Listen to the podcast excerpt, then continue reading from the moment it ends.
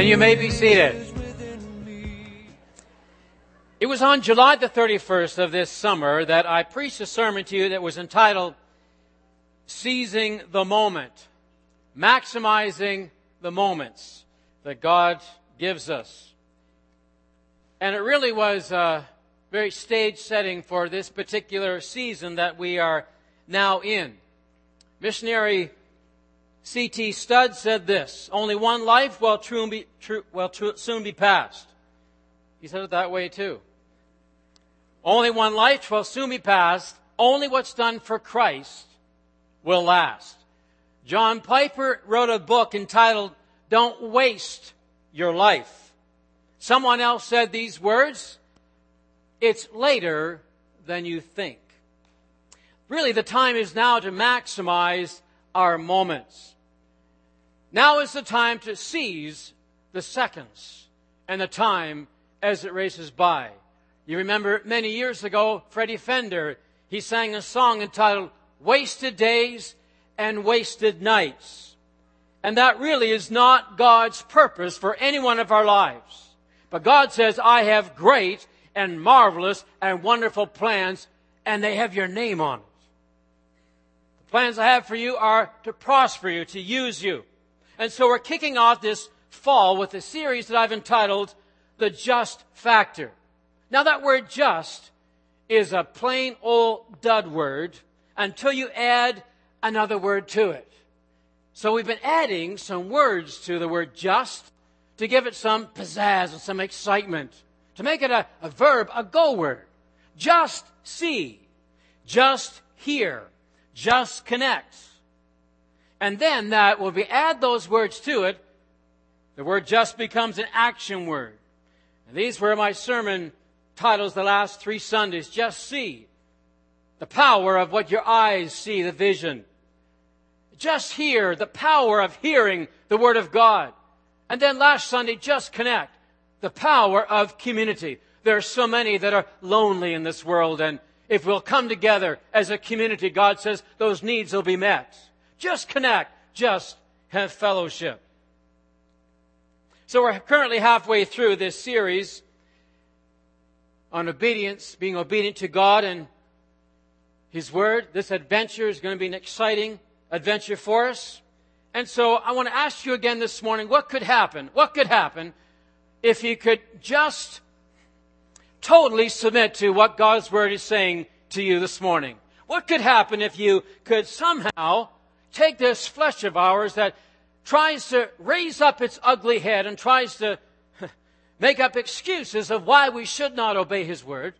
What if we could just slay those humanistic reasoning and knock it and set it aside and say, I'm just going to be obedient to His Word and I'm going to watch what He'll do in my life A transformation could take place. If we could just remove the flesh factor, our lives would become the wow factor. We all want the wow factor, but God is saying, slay the flesh, obey my word, and you'll get some wow in your life. So today we want to add one other power word to the word just, and today I want to speak to you about just serving.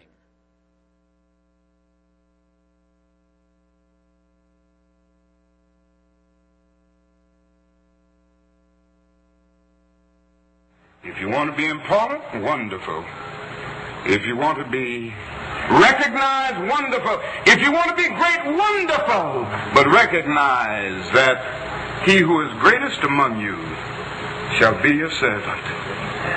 That's a new definition of greatness. And this morning, the thing that I like about it, by giving that definition of greatness, it means that everybody can be great. Everybody. Because everybody can serve. You don't have to have a college degree to serve. You don't know, you don't have to make your subject and your verb agree to serve. You don't have to know about Plato and Aristotle to serve. You don't have to know Einstein's theory of relativity to serve. You don't have to know the second theory of thermodynamics in physics to serve. Yes. You only need a heart full of grace. You only need a heart full of grace. Mark chapter 10, verses 35 to 45, we read about a head on collision between flesh and spirit. Serve others collides with serve me. Wait on me collides head on with wait on others. Give out collides with take in. Comfort me collides with comfort someone else. See others prosper collides with, oh, see me prosper. Sweat for me collides with sweat for others. Make me happy collides with make someone else happy. Make my day collides with make somebody else's day. Me first collides with others first. Now when humanity collides with Jesus, pieces of flesh fly everywhere. And let me also say this this morning that Jesus is the freight train and we are the smart car. You know what that means? He wins and we lose. And when we lose, the amazing thing about God and His Word, when we lose, we actually win. The realignment, the, the makeover, the transformation is for our best. The Bible says, He who loses his life will find it. Marvelous way that God explains it in His Word. When you lose, you actually win. Mark chapter 10, 35 to 45. Let me read the scripture for you. Then James and John, the sons of Zebedee, came to him, teacher. They said, we want you to do for us whatever we ask. That's a selfish statement. Whatever I ask, do it for me, for us. So Jesus says, what do you want me to do for you? They replied, let us sit, or one of us sit at your right and the other at your left in your glory. We want some good seats in the house. Jesus said, You don't know what you're asking. Can you drink the cup I drink or be baptized with the baptism I'm baptized with? We can, they answered. Jesus said to them, You will drink the cup I drink and be baptized with the baptism I am baptized with, but to sit at my right or left is not for me to grant. These places belong to those for whom they have been prepared. When the ten heard about this, they became indignant with James and John. Jesus called them together and he said, You know that those who are regarded as rulers of the Gentiles lord it over them, and their high officials exercise authority over them. Not so with you. Instead, whoever wants to become great among you must be your servant. And whoever wants to be first must be slave of all. For even the Son of Man did not come to be sa- served, but to serve, and to give his life as a ransom for many. Flesh. Flesh has just collided with spirit. There's been a collision. And now it's up to the disciples to make some decisions. Are we going to listen and obey the flesh? Are we going to let that raise its ugly head? Or are we going to subdue the flesh and listen to what the Spirit is saying? What do you call a chicken crossing a road? Poultry in motion. What do you call a boomerang that just doesn't work? A stick. Where do you find a dog with no legs? Exactly where you left him. What do you call cheese that's not yours? Not your cheese. What do you call a man who falls into an upholstery machine? Fully recovered. Now, what do you call a Christian who's not serving?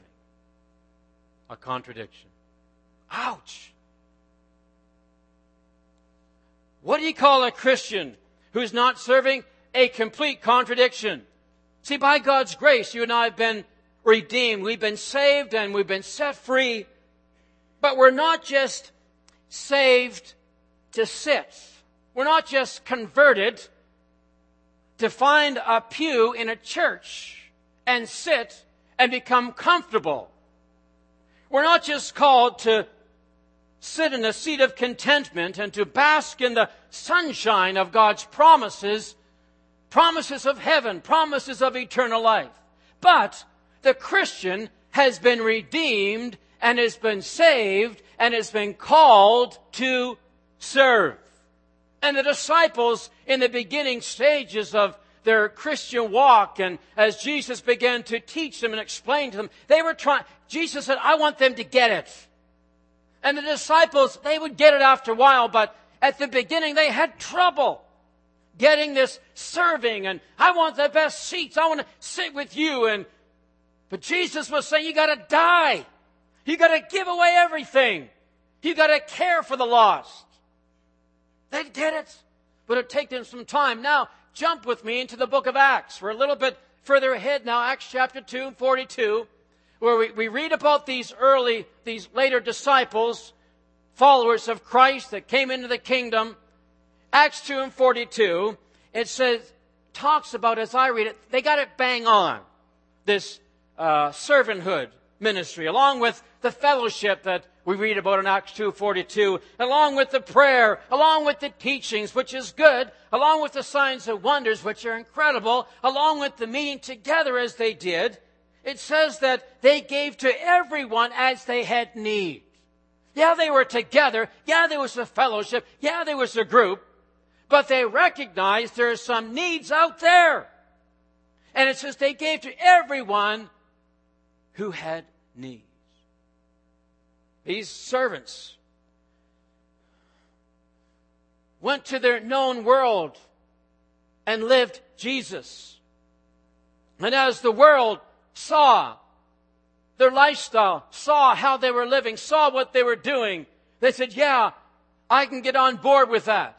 They came into the kingdom and the church grew. The church expanded.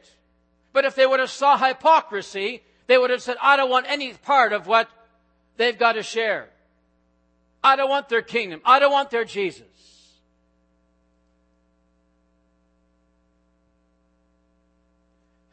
In Acts chapter 2 and verse 42, we read that there was a Christianity that was in motion. Live it and they'll find Christ. Don't live it and they won't want what you got. I mean, who cares about the message? Who even cares about the sermon? Who even cares about the church building? Nobody cares what you have to say until they know how much you care. And so are you a servant? Are you looking for needs to fill? Are you looking for hurts that you can heal? Are you looking for opportunities to give yourself away? Matthew 7 and verse 16 says, you can tell what they are by what they do. You want to be great? Jesus said, you must be a servant in Matthew 20 verse 26. You want to receive? Jesus said, then you must first give. I mean, all of us have needs, right? But if you want to receive, just first give it away.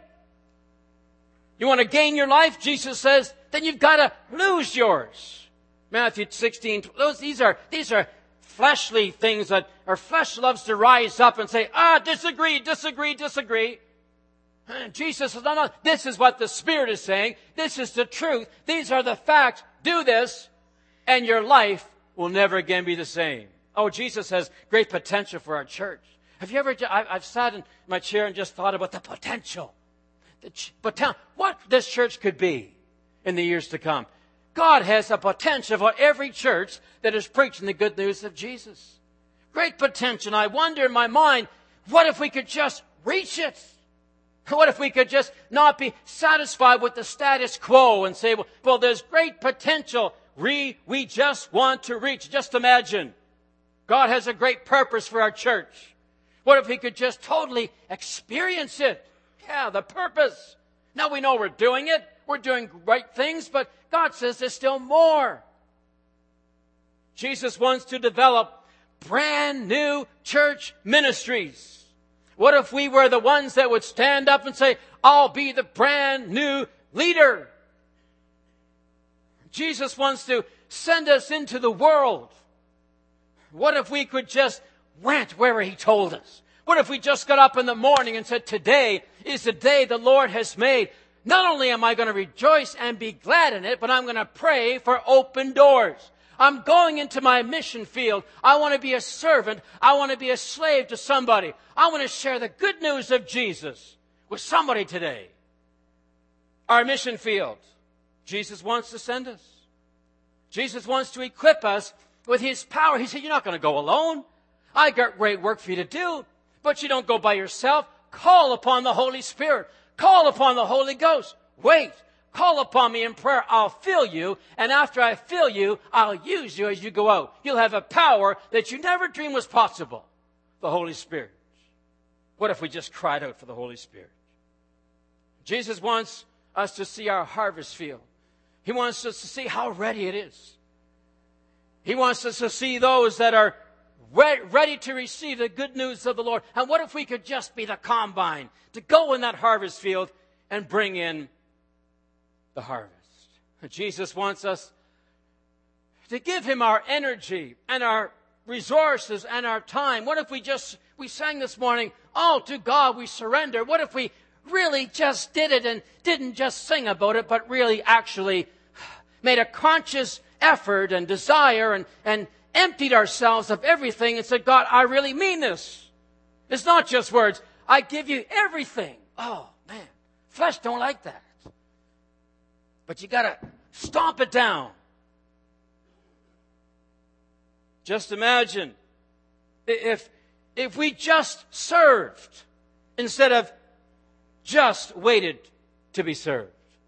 There's a Promise Keepers devotional back in July of this year that I was following, and, and in July the 4th, it was a powerful short devotional that, that caused the rest of my summer to be filled with questions like, What am I doing for the kingdom? What am I really doing for the kingdom? Let me share it with you, and I'm just going to share a couple of paragraphs from it. It's from Matthew Barnett, entitled My One Night of Homelessness. He said, I'm the pastor of a mega church in the heart of downtown Los Angeles. It was on the evening of the 15th anniversary of the beginning of the Dream Center, a ministry that helps restore the shattered dreams of broken people. To the horror of my church colleagues, I decided to spend that anniversary living among the very people I have come to love during these past 15 years. Once I arrived at the heart of Skid Row, I, I stopped in an effort to absorb it all. The sound of gunshots echoed through the streets. Yelling and screaming were common. Alcoholics brawling in the streets. Prostitutes demanding their money. Pimps beating their prostitutes to take away that money. It really was a war zone. Now I'm jumping down a little further. And he says this I went to Skid Row with a secret thought that somehow what I was doing was heroic. I left there knowing that I'm not a hero, but a servant.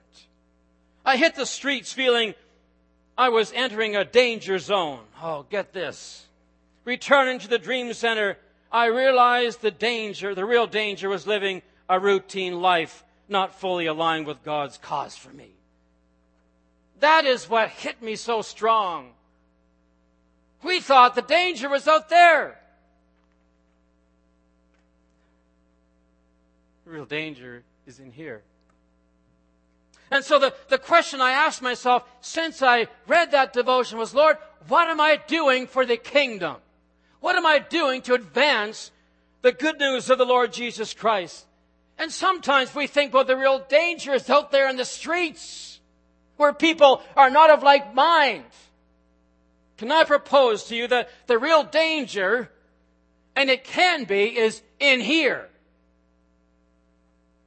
That really messes with my head. May mess with yours. Because I'm the pastor of this church.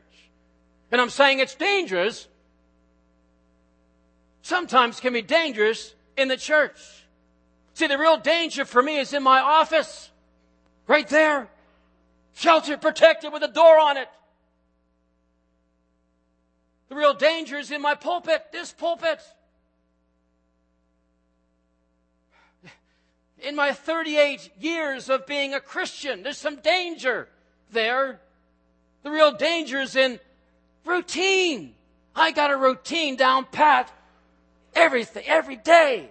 I can tell you exactly what I'll be doing at 8.02 tomorrow morning. Oh yeah, I've got a routine. That can be dangerous for me. The real danger is 29 years of being a pastor. There's some dangers. In my 10th year of pastoring at Calvary Temple, in my 10th month of 2011. See, sometimes the church can be bad for you. Did I say that? Yeah, I did. Sometimes the church can be bad for you. If, if I'm not alert, if I'm not sober, if I don't allow God to shape me and mold me, pastoring can be bad for me. Now let me qualify that by saying this, that I, you, we as a church, even as a denomination, we can become complacent. We can become comfortable. We can become cold. We can become calloused. We can become judgmental. We can become so robotic. We can become legalistic. We can become ingrown. We can become clicky. We can become fat on the word and lazy in action. We can become proud and haughty. We can become so hungry to be served, served instead of hungry and humbled to give. We can become blind to the lost and dying that are all around us. Yes, the church can be a dangerous place to be in.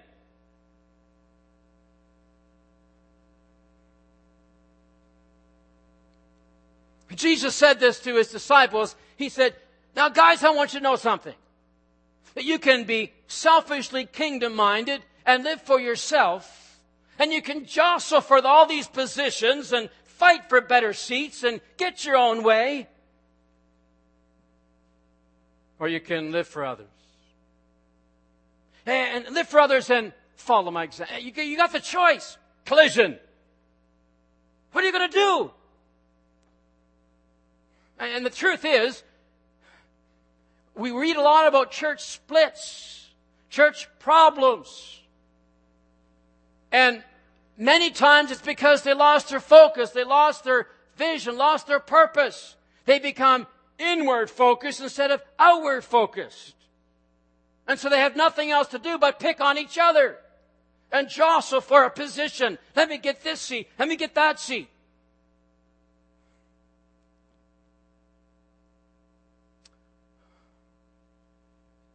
Oh, the disciples wrestling with the flesh. And Jesus said, well, well, follow my example. Philippians chapter 2 is a great chapter to memorize. And the Bible says, Paul says, let this mind be in you, or let this attitude be in you. The same mind, the same attitude of Jesus Christ, who gave up everything. Everything, and came down and dwelt, lived amongst us, and became what? Our servants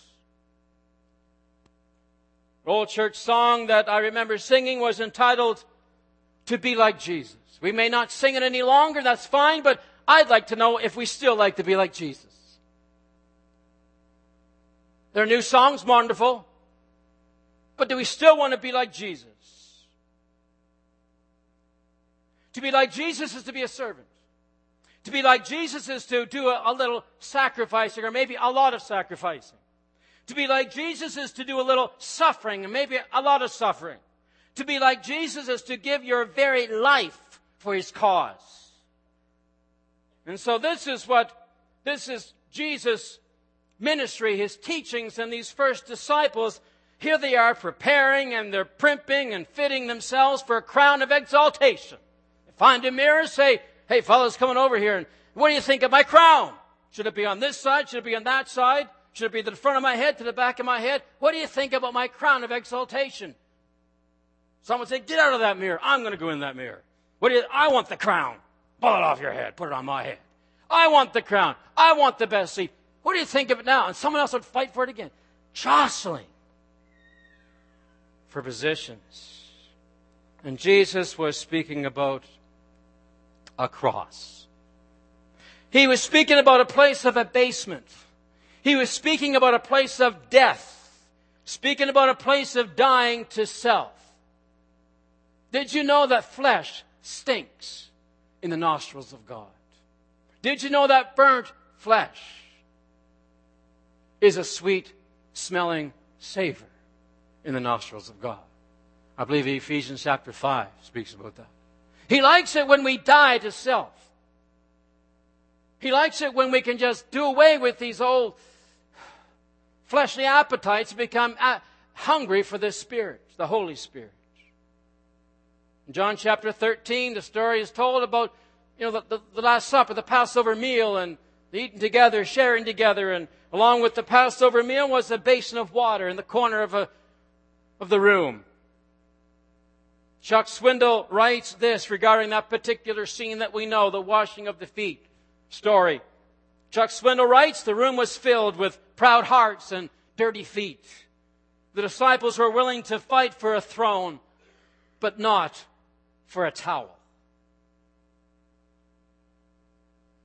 That hits. That hits. The disciples had to learn that Christianity and servanthood, they go together like two peas in the pod. You, you can't divide them up. They're going down the same road. 1 Peter 5 and verse 5, the Bible says, clothe yourselves with humility toward one another because God opposes the proud, but he gives grace to the humble. D.L. Moody said we may easily be too big for God to use, but never too small. He also said the measure of a person is not how many servants they have, but how many people they serve. Rick Warren said, God does not want us to think less of ourselves. He simply wants us to think of ourselves less.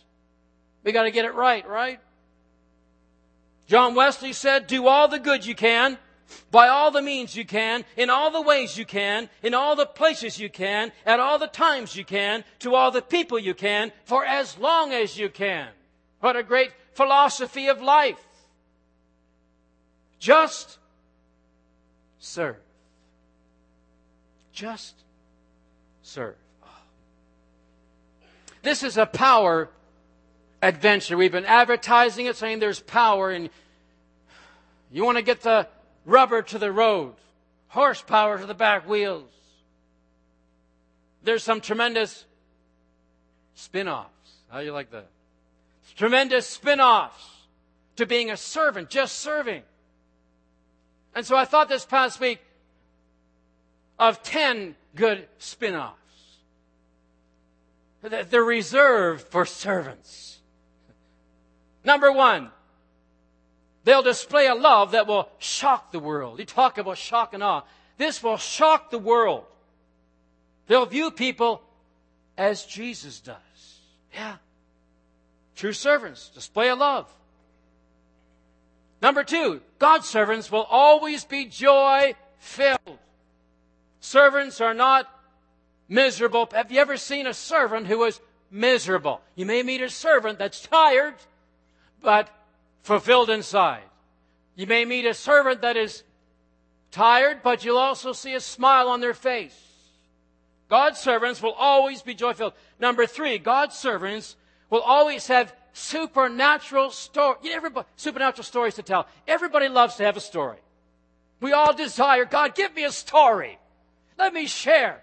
God says, okay, be a servant. Oh, well, I don't know about that one. Walk through the door. I don't know about that, going through that door. It scares me. Go through the door. Share the good news of Jesus. You want a good story? Be a servant. And servants that are to- totally sold out to God, that do the work of the ministry, no matter what it is, always have these incredible supernatural stories. They, they just flow out of their mouths. Number four, God's servants will always have pure motives. Givers are just never out to get, are they? Givers are just out to serve. And so you know their motives are always going to be pure. Number five, God's servants will always be the blessed ones. They are the blessed ones. They always seem to have all their needs met. They're not complaining. They're not looking at the glass is half empty. They're always blessed.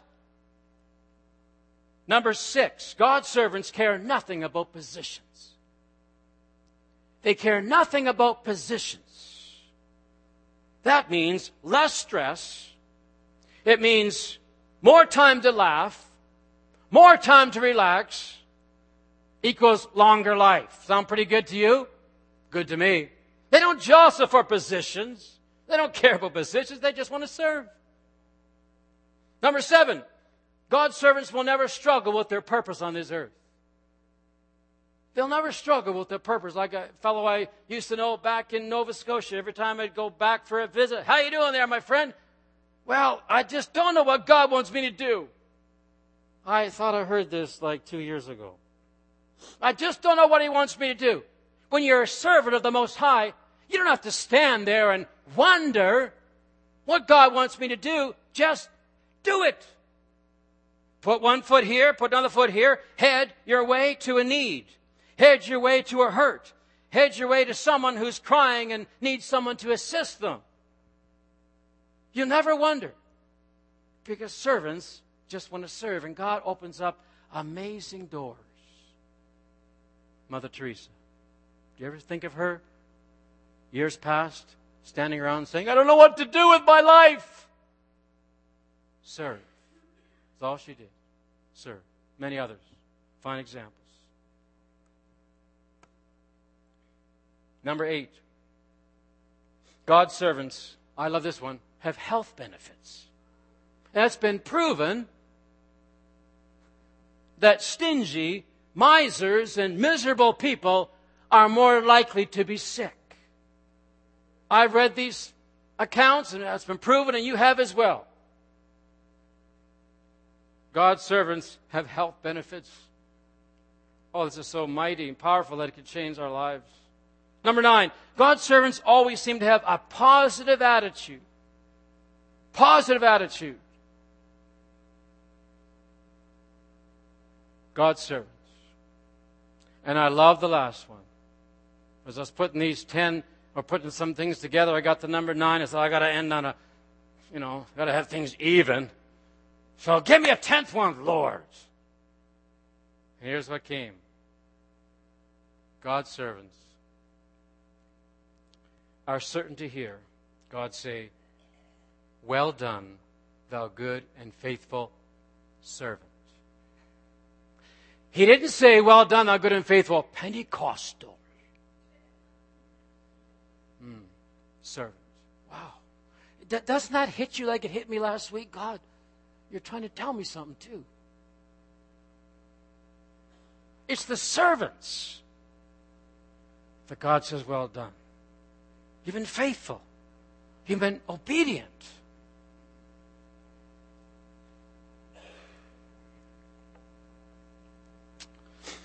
Dave Thomas passed away now, but he's the founder of Wendy's. He once appeared on the cover of their annual report. And he was dressed in a knee length work apron, holding a mop and a plastic bucket. He described the picture this way. He said, I got my MBA long before my GED. He said, at Wendy's, MBA does not mean Master of Business Administration, but it means mop, bucket, attitude. And Jesus had this mop, bucket, attitude. And so, do you want to have something to show for your adventure on this earth? If you want to have something to show for that, have a mop, bucket attitude. Do you want to go out and make a difference for the kingdom of God? Have a mop, bucket attitude. Don't wrestle and for positions and fight for power, but say, God, I'm just going to serve. Be a slave. Be a servant. Be a hired hand. Be a volunteer. Be a laborer. Be a mini Jesus. This has been a summer for me that I've really wrestled with. Gary, what are you doing for the kingdom? Hopefully there's been some impact from the pulpit. But in my personal life, Gary, what are you doing for the kingdom? There's your office, here's your church, there's the people. And we gather, we do night, and we're encouraged and built up. But Gary, what are you doing for the kingdom?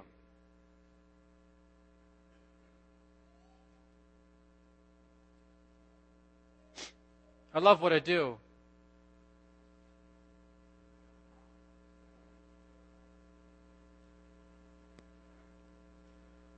But I'm soon going to be 55. Thank you for those thoughts of you look so young. But another another year. Soon get my seniors discount coffee, and I'm looking forward to that day. It's upcoming very quick. But what am I doing for the kingdom? You know, the one on one, the mingling with people that don't talk the church lingo.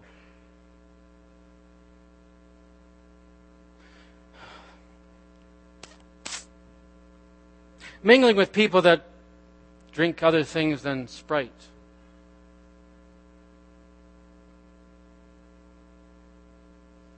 I don't know. But lately there's been such a hunger in my heart.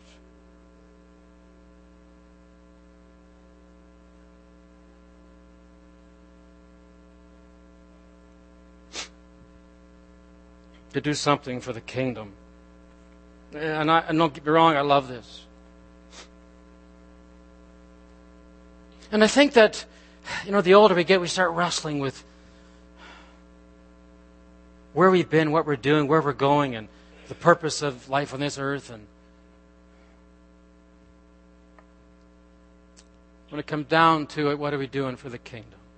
And it's my desire to do personally my best for the kingdom ministerially in the church, marvelous. But I don't want my pastor Gary to become a danger thing for me. The pastor Gary becomes someone that's removed from those that are really hurting, suffering. I just want to bare my heart with you this morning. And so let me close by saying this. I know I've gone over a little bit. Number one, Find a place of ministry and roll up your sleeves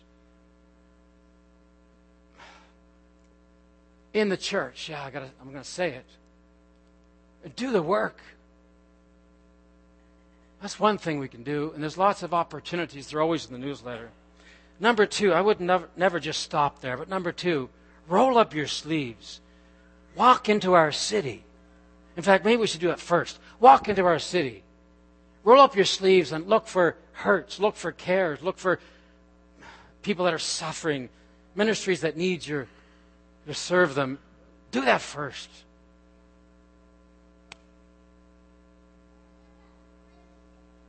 And secondly, do something within the walls of the church that would so excite you to keep on keeping on. Worship team, come. We're going to close.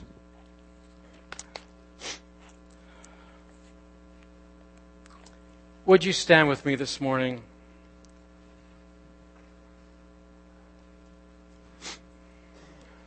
And I pray that you would consider this morning as you head home. You'd ask yourself, what am I doing for the kingdom of God? Maybe there's a kingdom of man mindset you have to shake. What am I doing for the kingdom? We're going to close the song, and, and actually, I'm going to go and sit down. And I want you to feel free to be dismissed while we sing this song. Or you might want to find a place at the front and kneel. Or you might want to sit in the seat and just begin to reconsider and think through what we've talked about this morning. Whatever it is, just do it and just leave the church today ready to explode for the Lord and to be the greatest servant you could ever be. God bless you. Have a great afternoon.